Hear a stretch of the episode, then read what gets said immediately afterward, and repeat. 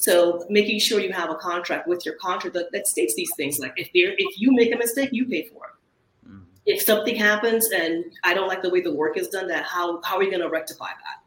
And making sure it's a good, clean contract. And you could get those now on Google Docs and all those things. I mean, when we did it, it was a lot of handshake. 25 years ago, it was like, hey, Billy, can you do this for me?